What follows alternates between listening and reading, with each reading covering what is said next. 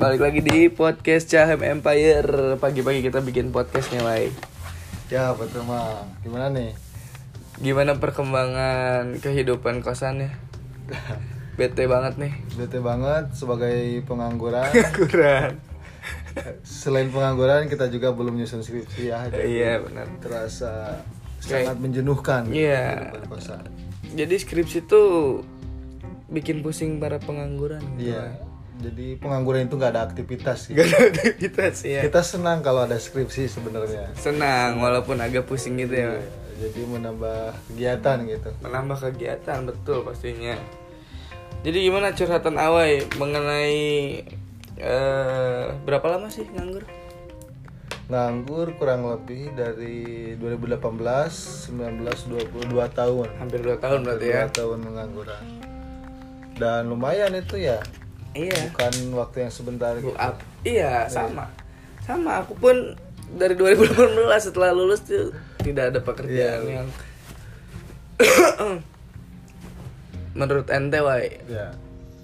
lebih enak usaha atau kerja sama orang lain Eh, mungkin ini bisa jadi dua pendapat. Oke, dua Pertama. pendapat. Bagus nih kalau dua pendapat itu Ya. kan jadi menambah wawasan juga Betul. gitu. Yang pertama sebagai lulusan Presiduet pastinya ingin merasakan gimana eh, berkesina berke, Berkecimpung. berkecimpung betul berkecimpung di dunia pekerjaan di, Betul, di betul. dunia perkantoran dan sebagainya pastinya sebagai lulusan baru ingin merasakan hal Iya. tersebut mungkin setelah anda merasakan hal tersebut pasti kebanyakan orang ingin memiliki usaha sendiri Betul juga, betul Iya. betul. Soalnya gue juga banyak ngobrol sama teman-teman kayak yang udah kerja tuh kayak wah enakan usaha nih. Iya. Kita capek sendiri, dapat uang sendiri gitu kan. Hmm, Tapi kan usaha juga butuh modal, bener gak sih, Wan? betul tapi kalau zaman sekarang sih jangan terlalu fokus ke modal sih Oh, sebenarnya. jangan terlalu fokus ke modal ya. asalkan kita tahu peluang bisnis dulu mulai merintis dari kecil juga bisa aja Oke. karena untuk aku juga kan punya eh, usaha warung kecil-kecilan Oke. usahanya nggak sampai di atas 30 juta 30 juta lah. Waduh, 30 juta 30 tuh juta buat seorang udah- pengangguran. udah udah bisa menghandle semuanya tuh mulai dari kontrakan modal awal udah lumayan kita dapat warung yang kecil lah se- segitulah itu tapi profit per bulannya Lumayan ya. lumayan bisa saya bandingkan dengan general manager sekalipun Oh ini, oke oke oke oke. Tapi di coba bisa kayaknya bisa bagi pengalaman bagaimana cara menyusun usaha warung yang baik dan benar. Wai. Udah berapa lama ya berdiri kalau nggak salah? Lima apa? di Tujuh? sini Oh di sini ya? nah di sini tiga tahun Oh di sini tiga tahun. tapi sebelum sebelumnya pernah di daerah Tegalega pernah di daerah Suci Oke. jadi di total mungkin kurang lebih tujuh tahun Waduh, gila 7 tahun dengan pendapatan omset 20 juta. Seorang pengangguran yang masih jenuh. Aduh gila. Bener bener bener bener. itu sih punya orang tua sebenarnya punya tapi kalau udah tua. punya sendiri ya mungkin enak sih Iya iya iya. tapi terkadang tahu nggak mal Apa kalau kembali lagi orang kadang memandang lebih baik jadi pekerja daripada jadi seorang pedagang Iya. warung kecil atau misalnya pedagang sayuran padahal kita nggak tahu kan penghasilannya mereka itu Betul betul betul. saya bisa yakin bahwa lebih Besar. besar daripada UMR kota-kota saya bisa yakin kan itu Oke oke. Tapi kalau pendapat gue sendiri nih, Wai, kayaknya orang itu mungkin gini ya, eh ada gengsi dalam tanda kutip gitu, ya nggak Ya, sih, Wai? Itu Bener nggak sih? benar soalnya Orang itu di- udah jadi kayak Hal yang lumrah ya. lumrah dan adat di Indonesia Iya bahwa iya iya. iya. titel itu lebih penting daripada Oke, betul, apa yang betul. dapatkan emang begitu Padahal baru-baru ini Nadine mengeluarkan statement bahwa IPK nilai NEM itu tidak menjadi eh, patokan untuk menjadi orang yang sukses, bener nggak sih? bener Tapi saya setuju banget tuh sama pendapatnya Nadine tuh. Hmm, Ya nggak? ya apalagi sekarang kerasa nih sama Mang Awai gitu kan. Walaupun usaha orang tua gitu kan. Iya. tapi ya tetaplah di situ pasti butuh pengalaman kerja ya nggak ya gitu. Oke Wai pendapat ente nih Wai balik lagi ke pendapat nih.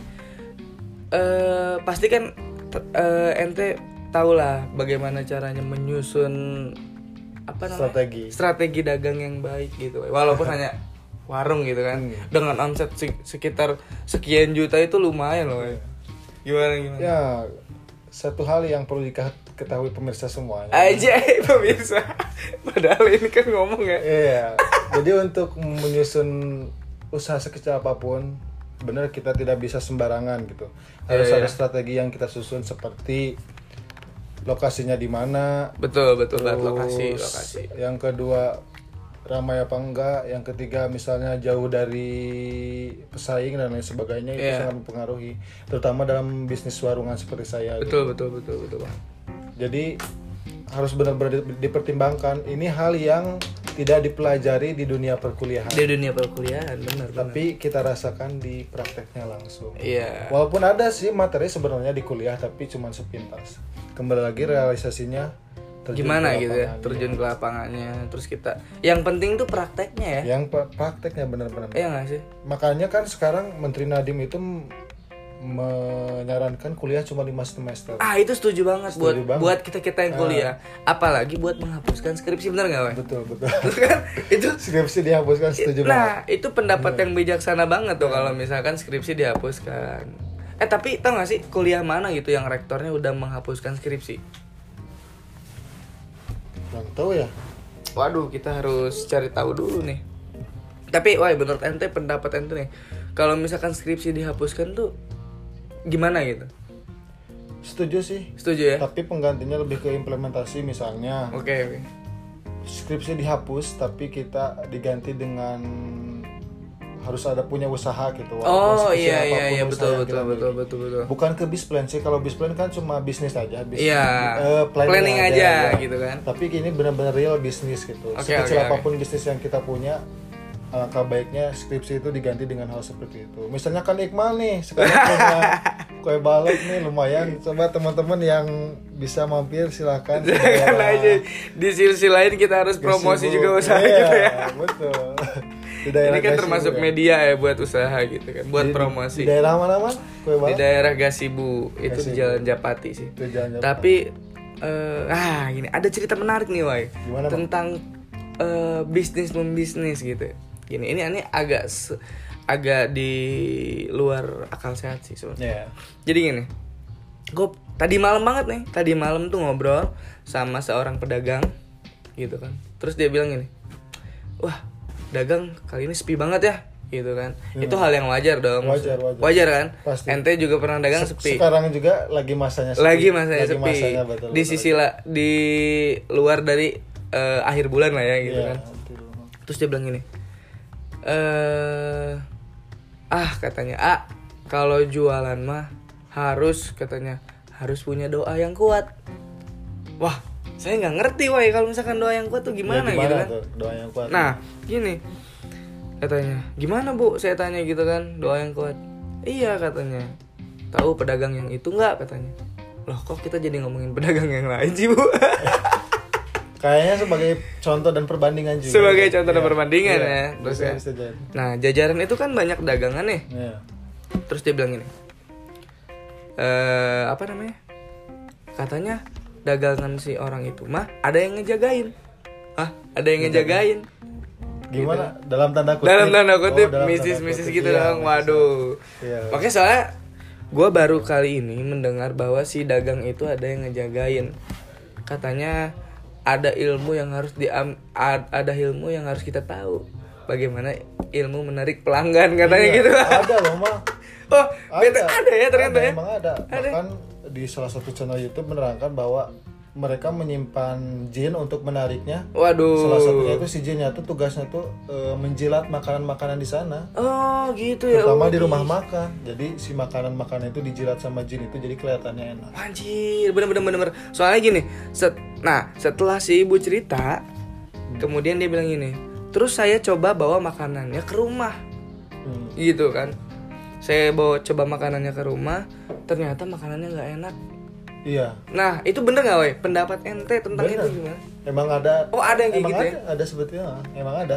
Jadi kadang-kadang misalnya kita datang ke rumah makan, kita yang berdoa sama yang nggak berdoa nih kita bandingkan bakal beda rasa. Waduh, waduh. Orang yang nggak berdoa Lebih enak. lebih enak. Wih, berdoa. itu di luar nalar Itu agama ya? Iya, tapi Iya. itu ada nyatanya. Ada ya? Ada. Waduh, anjir. Bisnis seperti itu sampai sekarang masih di bawah. Gue bener-bener baru tahu banget. Iya. Nah, kemudian setelah si ibu cerita, gue naik gojek Oke dong. Aduh, nyebutin brand lagi kan. Oh, apa-apa. Naik ojek online.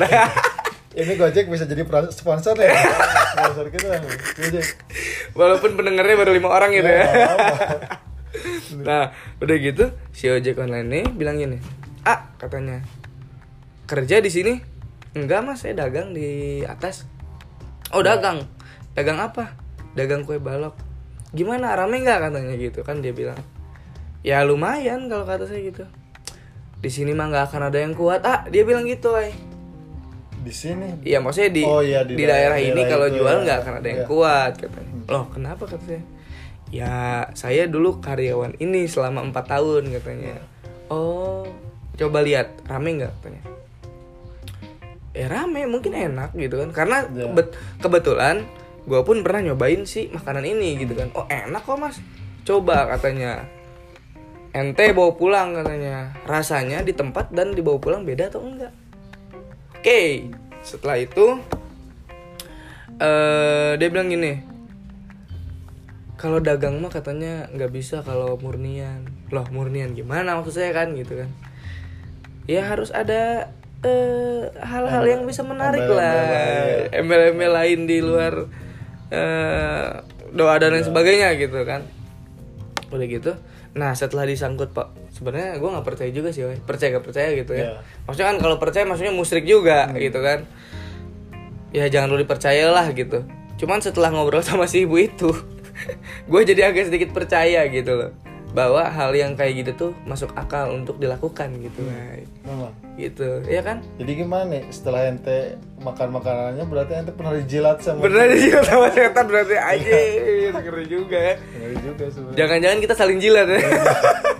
Jadi gimana tuh sekarang Iya, terusannya? setelah setelah itu ya gue dan teman-teman agak penasaran juga sih gitu pakai atau enggak ya enggak lah gila enggak karena emang rezeki udah ada yang ngatur Iya. sih Pak. kita nggak bisa memaksakan bahwa orang itu eh orang harus beli atau kita tapi ada yang lebih menarik juga nih. Gimana? nih ini ini ini cerita yang agak lumayan ngeri juga sih nah eh, nggak jauh dari tempat gua dagang ada jual ada yang jualan makanan yang serupa dengan yang rumah makan Rumah ram- makan tadi. rame tadi Oh iya. terus orang ini cerita ya si ibu yang deket sama gua gitu cerita katanya wah kasihan nih si ini jualannya sepi banget Hmm. loh kenapa bu ya emang lagi sepi aja dong bu kalau kata saya mah kayak gitu mah ya enggak dia pernah sampai lima hari sampai seminggu nol rupiah nggak ada yang beli loh Loh. kok bisa gitu kan Ya, maksudnya bisa gitu ya. sejauh ya mungkin aja sih 5 4 sampai 5 hari cuman kan nggak mungkin lah dia dagang sampai, nol perak rupiah, banget ya. gitu. Ya katanya sih si warungnya itu ada yang ngejagain ada yang nutupin supaya orang nggak masuk gitu loh itu setelah si yang punya warung ini nanya ke ustadz lah katanya gitu Hmm, ke, ke orang yang lebih tahu ya. iya gitu kan Iya, emang sih mungkin aja sih mal itu. Kalau secara goib sih, jadi pandangan orang mungkin Oke. lihat lokasi warung itu jadi nggak enak. oh iya benar benar banget ngelihat auranya itu jadi nggak enak. Jadi aura kasih lah ya Ya, aura kasih aura kasih mah enak buat dilihat. jadi bisa aja ya nggak- Bisa aja. bisa aja waduh ngeri juga Soalnya di enggak enggak juga pasti hal seperti ini, seperti ini emang ada. Oh ada ya? Emang ada. Soalnya selama gue hidup 23 tahun tuh baru ngedengerin kayak gitu gitu Apa harus coba apa gimana nih, Wai? Kayaknya harus hidup setahun lagi deh. Harus lagi Kalau udah 24 baru tahu. Sama sama orang 24 sekarang. Oh iya, kita beda umur ya, Wai? Beda umur. Ya, berarti gue lebih muda lah Iya. gitu ya, oke Oke, ngomong-ngomong tentang pekerjaan nih, Wai Menurut lu, eh, s- gimana ya? Setiap orang tuh eh, cocok gak sih untuk masuk pekerjaan apa aja gitu loh Maksudnya gini, sekarang lu kan marketing nih misalnya Ya. ketika ada tawaran atau eh, lowongan untuk ini eh, Bekerja sebagai marketing gitu. Atau di luar di marketing luar gitu marketing. itu lu bakal lu coba atau enggak sih Coba. oh bakal lu coba, ya? Coba. Soalnya dulu pernah kerja juga. Kan sekarang aku bagian eh, dulu jurusan marketing juga. Oke. Pernah kerja di logistik. oh di logistik ya Di logistik.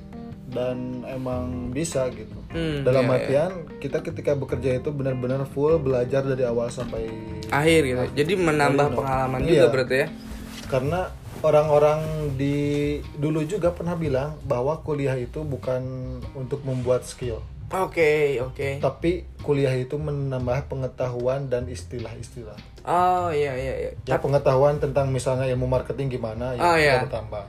Misalnya pengetahuan tentang istilah, istilah misalnya istilah bahasa Inggris lah, misalnya demand apa itu, Iya. surplus apa itu dan lain sebagainya. Nah, pengetahuan itu yang kita dapatkan, tapi masalah prakteknya kita tidak dapatkan di perusahaan mana pun. Dan rata-rata hampir bisa dibilang lah, mungkin 90% ketika kita masuk ke perusahaan, maka kita bakal belajar dari dari nol. Bener-bener dari nol banget ya. Dari nol. Oh, Soalnya iya, pasti iya. setiap perusahaan kan memiliki standar masing-masing. Tapi emang gini nih, Wai. Eh, sistem pembelajaran di kita banyaknya teori gitu ya Banyak. dibandingkan dengan praktek. Nah, itu Iya nggak sih? yang kurang tepatnya seperti Yang itu. kurang Ya, tepatnya. makanya mungkin kembali lagi kan kemarin Menteri Nadiem lebih baik lima semester dan semester sisanya dipakai praktek langsung. Praktek lah ya. Mungkin dia juga udah sadar bahwa di Indonesia Betul itu betul banget, banyak betul banget, betul banget. Waduh, ngomongin perindustrian dagang nih. Ada ngomong perindustrian dagang nih. Lu kan tinggal di kota Bandung nih ya. Kota Bandung. Apa sih yang nggak ada di kota Bandung gitu loh? Kayaknya semua makanan ada deh, Wai. Ada satu yang nggak ada deh. Apa tuh? Jodoh nah. Ya, siap. Jodoh yang susah. Bener, bener, bener, bener. Padahal stok wanita Bandung itu banyak Stok banget. ya. wanita Bandung banyak dan terkenal cantik. Oke mungkin banget. Susah. Iya, cuman mungkin si wanita ini bukan selera kita. Hmm. Atau sebaliknya sih sebenarnya. Balik ya sebenarnya. Jadi kita itu modal nekat, Modal nekat. pas-pasan, mau pangsa pasar yang berat ya. Edah. susah. Nih lu harus catat banget nih Iya. Kata-kata si Awai gitu kan Aduh anjing Gak kepikiran anjay Datang ke Bandung bukan cuma tampang pas-pasan doang ya, lu harus punya modal. Oji Tapi kalau udah punya Pajero Sport sama mobil Matic gampang. Gampang ya Gampang. Tinggal buka jendela Buka jendela, Kedipin dikit ya Alungin duit ya kalau main duit balikin lagi pindah lagi. Lebah. Anjir ya Pak, yang pastinya di Bandung itu segala ada. Segala ada ya. Segala ada. Mulai dari taman rekreasi, Iya. kuliner, Lagi kuliner tuh. Kuliner ba- banyak banyak Kuliner. Yang lagi Naik-naiknya nih perkopian. Perkopian. perkopian ya nggak sih? Ada banyak banget banyak banget outlet outlet kopi atau tempat-tempat kopi yang ada di Bandung gitu. Makanya persaingan tuh agak ketat. Iya, ketat. ya nggak sih? Seketat apa nih? Seketat baju cupita. cupita, aduh. aduh Cupita kapan kalian main isi Cupita eh tapi teman kita kan juga ada yang mirip Cupita Ada. ya nggak sih Iya, Monica Cupita. Monica Cupita ya ya ya ya asik juga sih ngobrol ngobrol sama Monica Cupita Iya, asik asik. kayaknya sekali-kali harus diundang ke sini ya Iya, boleh deh nanti kita undang ke sini. Buat Ba- ngebacot ba- bareng. Iya, barangkali para pendengar mau mendengarkan Cupita. Cupita Cupita KW super ya Kawai super nih. Jadi apa lagi nih Mal nih? ya eh, apalah seputar kosan sih apa wae Ya mungkin sekarang sih lebih sepi ya. iya Bias- sepi banget Biasanya karena kan Harry udah kerja juga, anak-anak lagi pulang. iya betul betul betul Hanya di sini hanya ada aku, Ikma, paling Pahdan ke sini langganan juga. langganan kosan kita ini kosan Cahem Empire Bagi kalian yang sekitar sini boleh main lah ke Cahum sini. kita talking talking Ya, kita berbicara berbincang apa pun di sini lah boleh sharing. tapi emang bete juga sih wai lama-lama di kosan kalau nggak ada kegiatan Iya. ini kayaknya emang harus ada lagi mata kuliah patesa wai Jangan. oh jangan ya Ya. jangan ya bahaya juga ya Susah itu. susah juga Ya, ya. Banyak menyita waktu soalnya. Tapi bagus juga tuh si Bapak tuh. Bagusnya gimana tuh pengalaman eh oh ya kita kita ngomongin pengalaman atau enggak Kuliah dosen Widya- do enggak dosen dosennya dosen, gitu. dosen di Widyatama ya? dosen di Widyatama khususnya nih wai Eh, yang pertama karena eh, per- karena aku pernah kuliah di dua universitas yang berbeda. Anjir.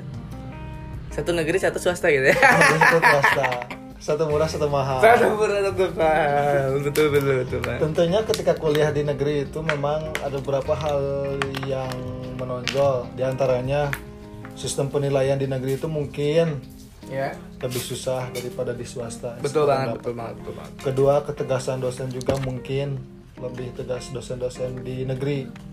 Tapi walaupun ini nggak bisa dibandingkan sih. Iya, karena emang emang subjektif banget Iya. ya.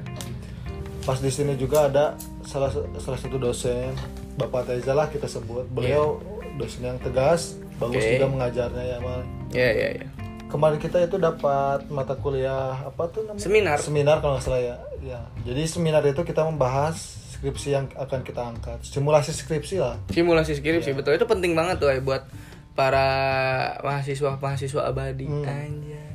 seperti kamu ya Iya sebenarnya jangan juga sih. Semua kita kan wisudanya bareng juga. Iya. Sial, masa gue disebut mahasiswa abadi? Iya, jadi, kita itu mahasiswa mahasiswa pindahan semua nih. Kebanyakannya ya, kebanyakan, kebanyakan. Yang kuliah malam itu termasuk aku Iqmal Pahdan juga mahasiswa pindahan. Jadi gitulah. Menurut kamu nih Mal, gimana selama perkuliahan Patesa itu? Wah jangan Patesa dong. Kayaknya keseluruhan aja deh. Keseluruhan aja deh boleh. Bahaya juga sih. Perbandingan lah sama Patesa. Soalnya Patesa salah satu dosen yang benar-benar bagus lah selama mengajarkan. ya oke oke. Rate-nya lumayan lah ya. Beratnya lumayan. Rate-nya lumayan. Ya kalau masalah dosen tuh plus minus, Wak. Iya gak sih? Plus Misalnya gimana nih plusnya, gimana minusnya gimana? Waduh, waduh, waduh, ini bahaya juga nih kalau ke-share ya. Gak apa-apa. Kayaknya kita harus bahas eh, yang lebih besar aja deh, Wak. Ya, Kayak per universitas aja ya. Nah, ja- jangan terlalu subjektif lah ya. Jangan terlalu siap. Ini bahaya banget soalnya. Kecuali pendengarnya cuma kita-kita doang. Iya, jadi kalau di Uni, nih, gue dulu kuliah di Unpad.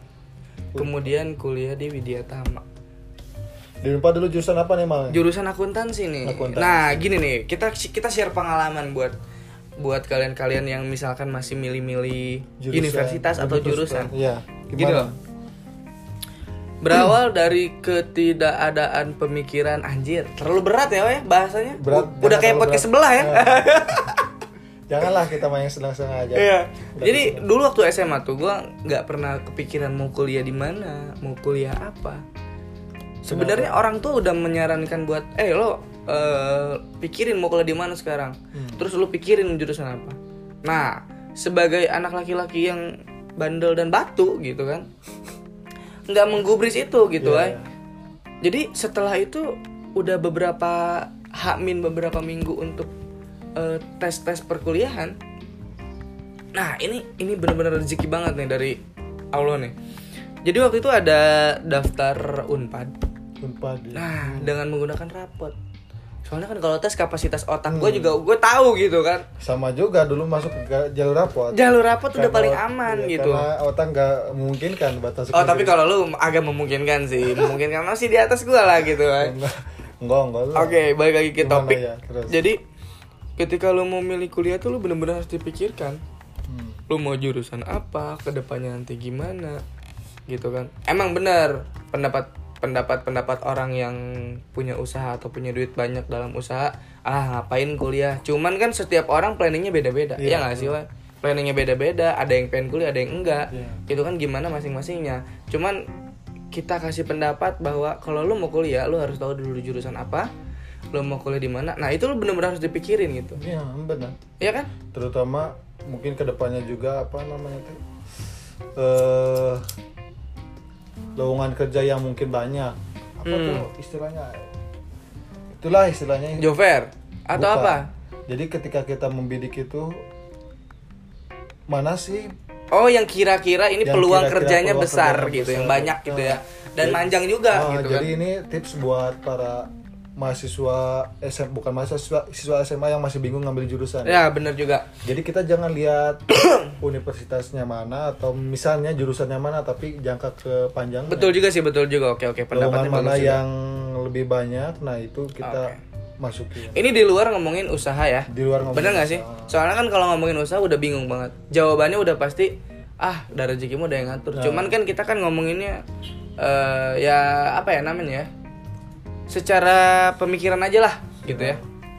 Jadi emang kok eh, mikirin jurusan itu nggak akan ada titik temunya kalau misalkan emang bener-bener nggak fokus lah apalagi kalau kayak gue nih sekarang dulu D3 nya akuntansi sekarang S1 nya manajemen Manajemen keuangan. manajemen keuangan tapi gini wai setelah gua rasakan gitu ya oh ternyata gua nggak terlalu cocok wai buat teori-teori gitu loh Hmm. karena eh kalau teori itu sulit banget dihafal gitu kan Hmm, betul, betul, betul. Nah, pengalaman dulu kuliah di akuntansi ternyata bukan menggampangkan walaupun emang dulu sulit juga di akuntansi. Kalau dibandingkan dengan manajemen yang sekarang, ya eh, mata apa mata kuliah mata kuliah yang ada di program studi manajemen itu lebih sulit cuy ternyata manajemen. Kalau lu kan udah dari awal di Polban dulu gitu kan, Hmm. manajemen. Udah sering bergelut sama teori. Anjir, betul-betul. Jadi kembali lagi tadi kan buat siswa akhir SMA nih jangan terlalu fokus kepada gengsi diri. Betul, maksud betul gengsi diri banget. sini gini. Kebanyakan orang misalnya tuh ah gua mah pengen masuk keperawatan misalnya ini. Keperawanan? Perawatan. Oh, perawatan. Sorry, sorry, salah dengar. Perawatan. Salah dengar, salah dengar. misalnya gue nih pengen masuk gitu. keperawatan nih padahal di sana kita itu nggak suka membantu orang atau misalnya kita itu nggak suka ngurus orang itu bakal kejebak kita nantinya Oh iya iya. Karena Jadi kita, kita- harus introspeksi dulu diri Ah, kita sendiri ya. ah, ah betul. betul banget. gimana nih diri kita di- diri kita diri kita ini cocok nggak jadi perawat Oke oke oke. karena kita selama bekerja nanti di kemudian hari kita akan merawat orang-orang yang sakit Oke. berat- makanya ini harus dipikirkan secara matang Betul betul. sesuaikan jurusan dengan kemampuan kita sendiri Iya iya iya. nah di sana jangan termakan oleh gengsi Betul banget. Soalnya kalau misalkan lo apalagi misalkan perawat kan orang yang peduli gitu ya. Hmm, orang yang masalah peduli, bisa apa namanya? Ya bisa merangkul lah gitu kan. rangkul humble dan lain sebagainya Iya. Lu kebayang gak sih kalau misalkan ada perawat judes banget? kebayang dan pasti ada Iya itu. kan? nah maksudnya nggak maksudnya gimana ya kita sebagai pasien kayak malas banget sih gitu ya Hmm. oke kita di luar judes dia ya mungkin dia lagi capek atau gimana. Cuman kan tuh resiko yang harus diambil Hmm. resiko, juga. iya. Ya nggak sih? Tapi ngomong-ngomongin perawat yang judes nih Wai. Gue pernah banget nih pengalaman di eh, salah satu rumah sakit, di Bogor gitu Iya. kan. Gimana tuh? Jadi ini si perawat tuh bener-bener kayak eh cuek banget gitu. Ketika eh kalau orang masuk UGD kan dia pasti agak gimana gitu ya Langsung Eh, respon ya, ah, responsif ya kalau ini bener-bener cuek banget gila. Ha, sampai-sampai itu dia lupa kalau misalnya eh ngasih tahu apa sih ruangan lah gitu ya. Ruangan. ya biasanya kan kalau itu dianterin perawat kan. Iya dianterin. Iya kan diantri. Nah itu dia lupa ngasih tahu sampai gua seharian di UGD. Wah, parah tuh. Ya makanya itu dia kalau misalkan eh ya mungkin maksudnya kalau misalkan ngambil jurusan perawat kita harus juga tahu diri kita sendiri Ah. gimana ya. mengukur diri sendiri juga Iya. ini salah satu contoh ya bukan menyudutkan perawat Betul betul betul banget betul. salah satu contoh ya. Soalnya gue juga salah satu pecinta perawat-perawat Indonesia Iya. aja. pecinta perawat karena cantik pecinta cantik perawat Iya, iya itu biasa dia. Apalagi kalau dia udah pakai baju putih. iya baju- Apa emang bajunya putih terus kali ya? anda baju putih karena transparan kelihatan ini terlalu frontal juga sih. Tapi itu salah satu pendapat yang benar sih, Wai. Iya. Bener banget itu, Wai. Kalau misalkan perawat pakai baju putih itu rasanya kayak waduh, waduh, waduh, waduh, udah sulit buat digambarkan gitu, Wai. jadi yang sakit juga disembuh lihat perawat Hmm. Di, Apalagi perawatnya baik banget gitu kan. hmm. Sampai ngajak tidur bareng. Eh, enggak, enggak, enggak, enggak. Maksudnya lidorin tidurin. Iya, lidorin kita gitu udah nggak bener nih omongan pagi-pagi nih. ya gitu intinya para kawan semua bahwa jurusan yang kita ambil itu harus ukur diri sendiri dulu. Betul banget, betul banget, betul banget. seperti aku nih sekarang sebenarnya rada kejebak sih Oh. di marketing di pemasaran karena aku orangnya itu introvert Introvert ya. Eh, Kalau kata Fadan tuh outrovert. Apa itu outrovert tuh? introvert itu kebalikan dari introvert Oh, introvert tuh keluar di eh, keluar di luar gitu ya. Keluar di- Keluar di luar ya. keluar di luar jadi aku ini orangnya kurang suka banyak komunikasi sebenarnya agak pemalu juga tapi ya ini sebanding lurus sama usaha sih sebenarnya Betul betul banget betul. Tapi eh, kenapa kok bisa ngambil manajemen kok pemasaran, Wai? Apa tuh? Kenapa kok bisa kepikiran manajemen pemasaran? Dulu- Dengan opsi-opsi yang ada ya? Ah, dengan dulu itu pas SMA mikirnya aku manajemen itu cuma ada satu manajemen doang Oh iya, jadi luas gitu manajemen luas itu ya. manajemen doang ternyata setelah memilih jurusan di Polban dulu terbagi beberapa cabang antaranya pemasaran bisnis dan lain sebagainya Oke, di Polban ngambil pemasaran juga ya. di Polban ngambilnya pemasaran akhirnya yang benar-benar manajemen nembak aja gitu pemasarannya udah masuk pemasaran akhirnya masuk Oke, betul betul betul. tapi ternyata setelah masuk pemasaran kita dituntut lebih banyak komunikasi sebenarnya Iya iya iya iya. walaupun oh ya ilmunya kita bisa serap juga di dalam usaha sama sama. Saya pun ya gue pun ke apa namanya? Tenggelam anjir. Tenggelam di manajemen keuangan ini gitu. Kayak nah ini dia wai. Ngomongin masalah apa namanya? Eh, Salah jurusan. salah jurusan. Hmm. ya mungkin banyak banyak orang yang terlalu meremehkan jurusan. Gimana tuh? Kayak maksudnya jujur gue dulu bukan ya gue dulu termasuk orang yang meremehkan. Hmm. meremehkan kayak wah kayaknya gampang nih gue masuk manajemen keuangan gitu. Kayaknya gampang nih masuk manajemen orang cuma teori-teori doang. Wah ternyata pas masuk susah gitu kan. Kita nggak bisa boleh berekspektasi cuman harus siap kecewa gitu aja. Kayak kayak halnya hubungan lah. Hubungan lo misalkan udah 10 tahun gitu kan sama pasangan lo. Ekspektasi lo lu bakal lu bakal bisa nikah sama dia. Ternyata dia nikah sama orang lain gimana tuh rasanya kan? Ya, jangan membawa hubungan pak saya sensitif Oh siap siap siap. Kayaknya teman-teman pendengar juga ada yang sensitif juga nih kalau Iya. ngomongin hubungannya. Jangan, Oh iya siap. Intermezzo aja ini kita. Gitu aja. terus gimana tuh bang Iya jadi kayak oh setelah gue alamin, waduh gila ternyata sulit juga sih. hmm. Di luar berusaha gue ya gitu ya. Iya. Karena emang jujur gue orangnya agak pemalas juga sih. Lebih seneng ngobrol kayak gini walaupun hal-hal yang gak penting gitu. Iya. Cuman emang kita tuh butuh ngobrol lah. Iya emang Betul nggak sih? kayaknya Iqmal ini emang cocok di pemasaran deh. Aduh, tapi ta- enggak, tapi gini. Salah satu hal yang gue takutin dalam pemasaran itu adalah ketika gue menawarkan produk, kemudian produk gue nggak laku gitu. Emang. Gitu Emang sih? Itu harus target sih. Itu Iya, soalnya gue belum siap dengan kekecewaan itu, walaupun emang harus udah siap dengan target. Karena udah kecewa. biasa dikecewain. Anjir, dikecewain siapa nih gue nih? Enggak ini Pak Boy juga Iqmal. nih. Dikecewain Pak Agus ya. Bagus. Aduh, tapi kita ngomong-ngomong bete juga ya kalau ngobrol berdua ya. Bete. Tadi ma tadi malam tuh kita udah mau ngobrol-ngobrol santai. Cuman ada salah satu teman kita nih yang kayak anjing banget. Dia males juga dia. Males ngobrol malam. Nah, gitu aja dulu kali Iqmal ya. Ah, itu gitu gitu aja gini obrolan-obrolan santai. Nah, jangan lupa kepada semua pemirsa Anjing pemirsa. share podcast kita ini.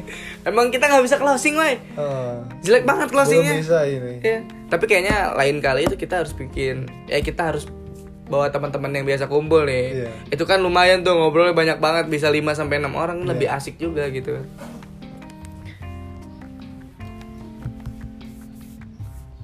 Terima kasih, sampai jumpa di Podcast selanjutnya.